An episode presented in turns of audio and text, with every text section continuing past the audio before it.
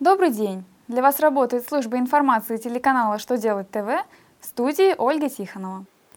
В этом выпуске вы узнаете, как изменится порядок зачета переплаты страховых взносов 2015 года, какую информацию должны будут публиковать банки о своем руководстве, кем и как будут выплачиваться декретные пособия работникам обанкротившихся организаций. Итак, о самом главном по порядку.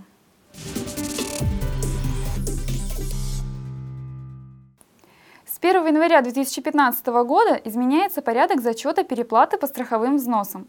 По заявлению плательщика можно будет произвести зачет излишне уплаченных сумм страховых взносов по одному виду страхования, администрируемых одним органом контроля, в счет предстоящих платежей или недоимки по другому виду страхования, администрируемых тем же органом контроля.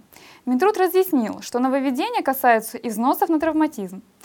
Поэтому, благодаря поправкам, внесенных в закон о страховых взносах, плательщики смогут зачесть переплаченные суммы на травматизм в счет уплаты обычных взносов ФСС и наоборот.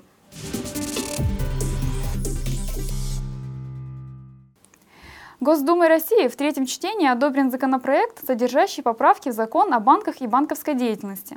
Согласно документу, каждая кредитная организация должна будет на своем официальном сайте обнародовать сведения о членах Совета директоров, главном бухгалтере, его заместителе, руководителях и главбухах филиалов и некоторых других работников.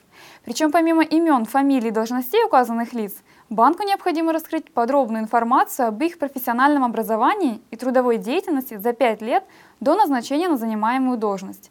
Банк также будет следить за актуальностью опубликованных сведений и оперативно вносить в них изменения. Авторы инициативы полагают, что ее реализация будет способствовать росту доверия к банковскому сектору.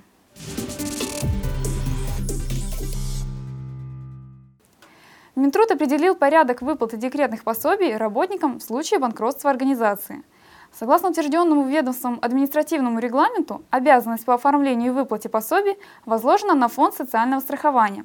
В регламенте указано, что подавать заявление о получении пособий могут граждане России, а также постоянно или временно проживающие на ее территории иностранцы и лица без гражданства. Числе заявителей названы лица, работающие по трудовым договорам, государственные и муниципальные служащие, члены производственных кооперативов и другие категории граждан. В регламенте перечислены необходимые для получения пособия документы и указаны адреса, куда их следует подавать. На рассмотрение заявлений и принятие решений по ним фонду отводится 10 дней.